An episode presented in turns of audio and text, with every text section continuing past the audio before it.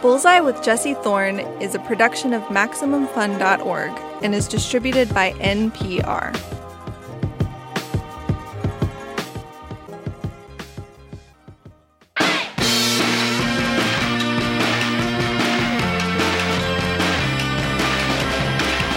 It's Bullseye. I'm Jesse Thorn.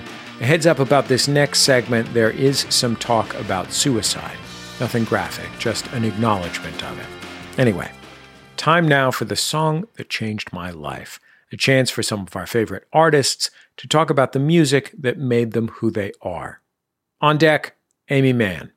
Aimee is a singer songwriter whose career dates back to the 80s when she sang in the new wave band 'Til Tuesday.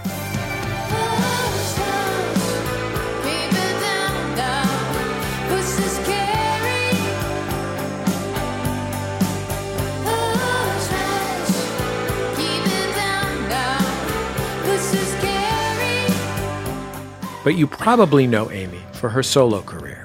She earned an Academy Award nomination for her work on Paul Thomas Anderson's Magnolia.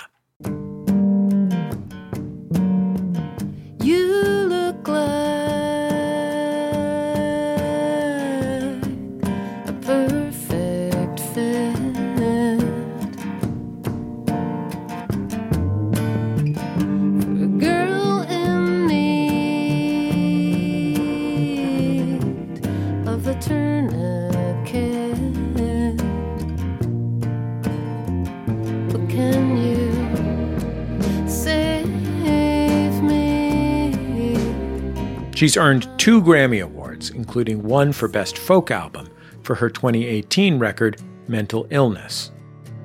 They served you champagne like a hero. When you landed, someone carried your bag. From here on out, you're patient zero, smelling ether as they hand you the rag. In fact, NPR's Robin Hilton called her the eighth greatest living songwriter. Aimee has recently followed up mental illness with a very different record, Queens of the Summer Hotel. The songs on the record started when Aimee was working on a stage version of the book Girl Interrupted. The stage show hasn't happened, but the record is out. It's delicate and beautiful. Hoping the pain covers the dread, keeps the secrets in. See When we asked Aimee about the song that changed her life, she took us back to 1972, the first time she ever listened, really listened, to the lyrics in a pop song. I'll let Aimee take it from here. Hi, this is Aimee Mann, and this is a song that changed my life.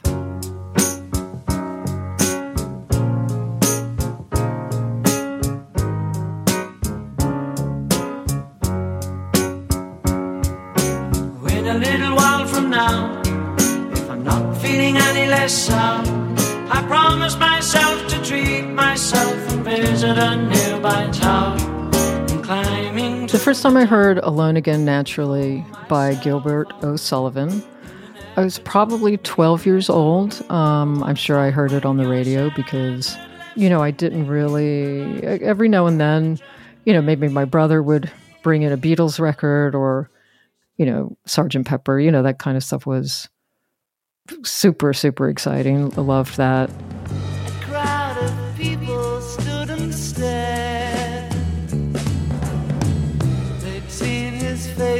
I remember going over to a friend's house and they had the soundtrack to Jesus Christ Superstar. That was super exciting. Really loved that. So, you know, it's just like these bits and pieces here and there that would come into my life. And, you know, on the radio, I remember Badfinger was a big favorite. Really loved that.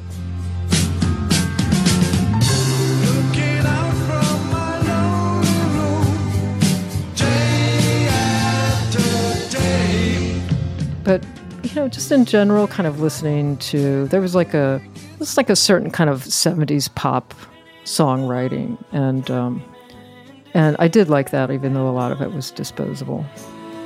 What do we do?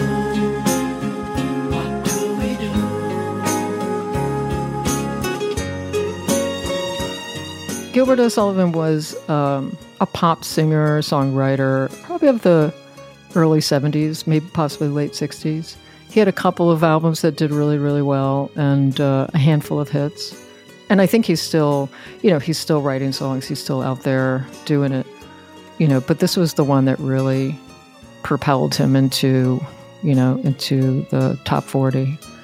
There was a couple of things that I really liked about this song. I thought, you know, his his vocal was really sort of odd. It was a really, you know, ostensibly kind of bouncy, cheerful song, but then there would be moments where it got kind of melancholy.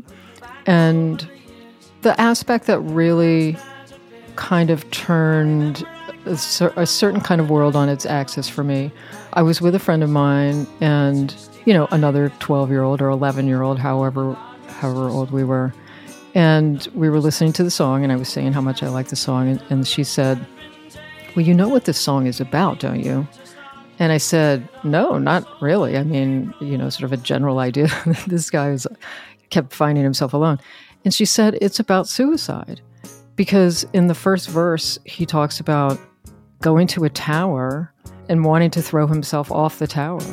A little while from now, if I'm not feeling any less sound, I promise myself to treat myself and visit a nearby tower.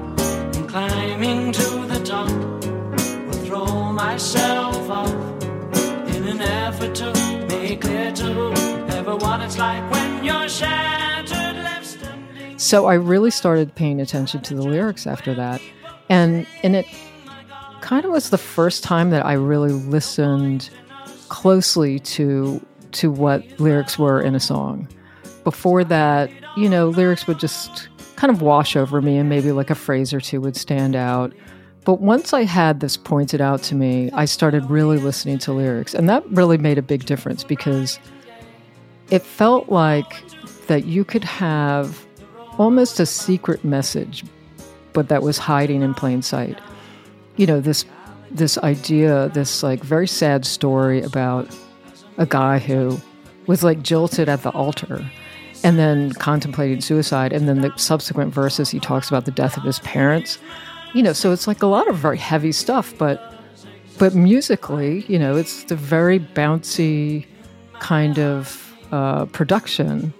You know, like a really typical production of the of the era. It was very, you know, kind of mild pop music. But I thought it was like really fascinating that you could have this, you know, actual text in there that was so dark. And, you know, if people weren't really paying attention, they wouldn't get it. But for people who were paying attention, it, it really, I don't know, it's like this special secret way that you could connect with an artist.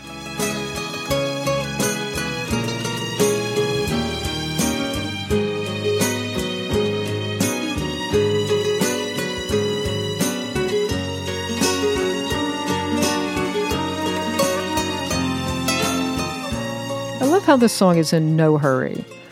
You know, it just go, goes around the, the entire verse with this little uh, nylon string guitar solo. Plays the whole thing, and he's but he's still got another verse. Again. Looking back over the years, whatever else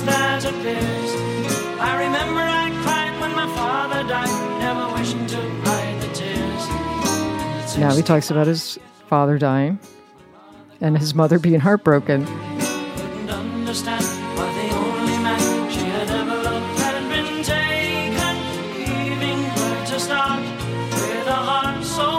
Also, these beautiful woodwinds, this beautiful arrangement.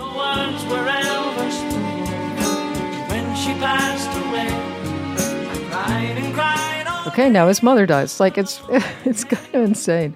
There's like this barrage of terrible things happening to this guy.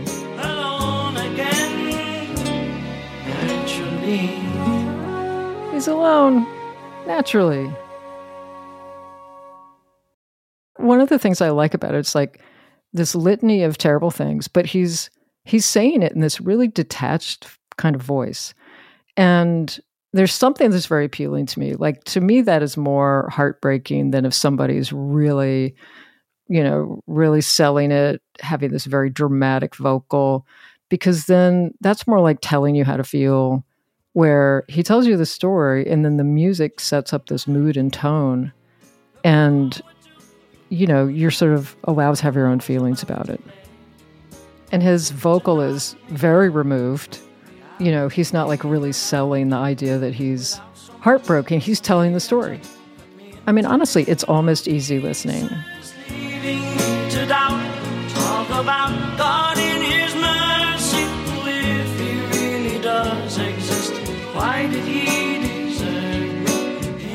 And yet he's talking about like doubting the existence of God and talking about the death of his mother, like how brokenhearted she was when his father died, like, you know, and how he wants to kill himself because his girlfriend jilted him. Like, it's like a crazy amount of really angsty information.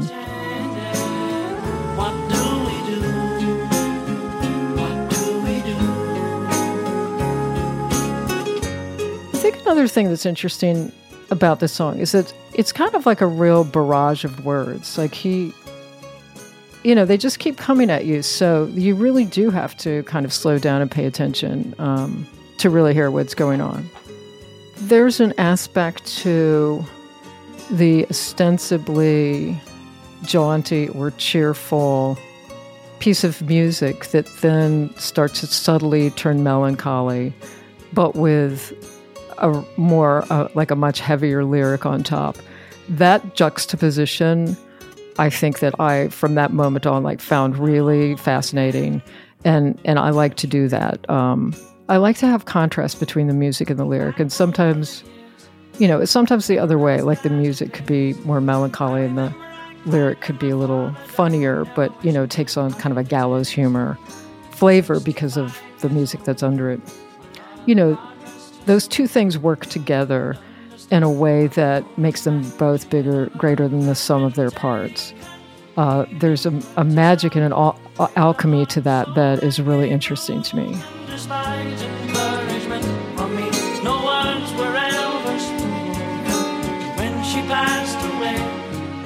I think most people in general still listen to music and just like let the lyrics wash over them. They don't really pay attention. So that really impressed itself on me later as a writer. The idea that that you could have lyrics that were very meaningful and maybe very even specific, but because of the nature of how most people would listen, it would pass over most people, but the people who paid attention, they would get it. And those are the people that you want to get it, the ones that really you know, that want to know what's going on.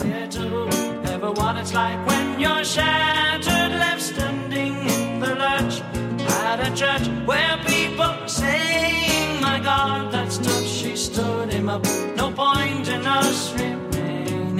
We may as well go on as I did on my Aimee Mann on the song that changed her life, Alone Again Naturally by Gilbert O'Sullivan. Aimee's newest album is called Queens of the Summer Hotel. You can stream it pretty much anywhere or buy it at your local record store. Thanks to Aimee for recording herself and for sharing that story. Aimee is a really special performer. We're always grateful to have her here. Her only fault as a human being is her opposition to the song Come On Eileen. She's very wrong about that. Anyway, let's go out on one more song from her new album. This one's called Burn It Out. Can you just burn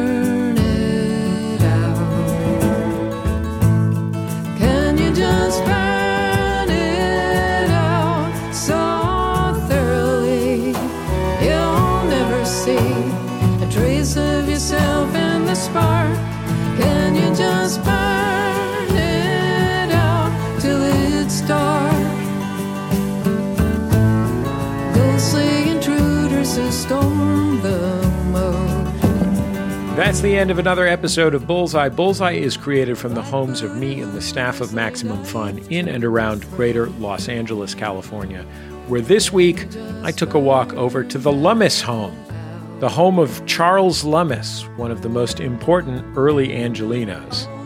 He popularized Southwestern aesthetics, one of the first aesthetic movements truly native to the United States. Fascinating guy, Charles Lummis.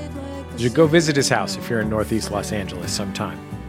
The show is produced by Speaking Into Microphones. Our senior producer is Kevin Ferguson. Our producer, Jesus Ambrosio. Production fellows at Maximum Fun are Richard Roby and Valerie Moffat. We also get some help from Casey O'Brien. Our interstitial music is by Dan Wally, also known as DJ W. Thanks to him for loaning us his Serato controllers. We needed to borrow someone's Serato controllers. He was nice enough to lend us his. Our theme song is called Huddle Formation, recorded by the group The Go Team. Thanks to them and to their label Memphis Industries for sharing it. You can also keep up with the show on Twitter, Facebook, and YouTube. We post all our interviews there. And I think that's about it. Just remember, all great radio hosts have a signature sign off. Bullseye with Jesse Thorn is a production of MaximumFun.org and is distributed by NPR.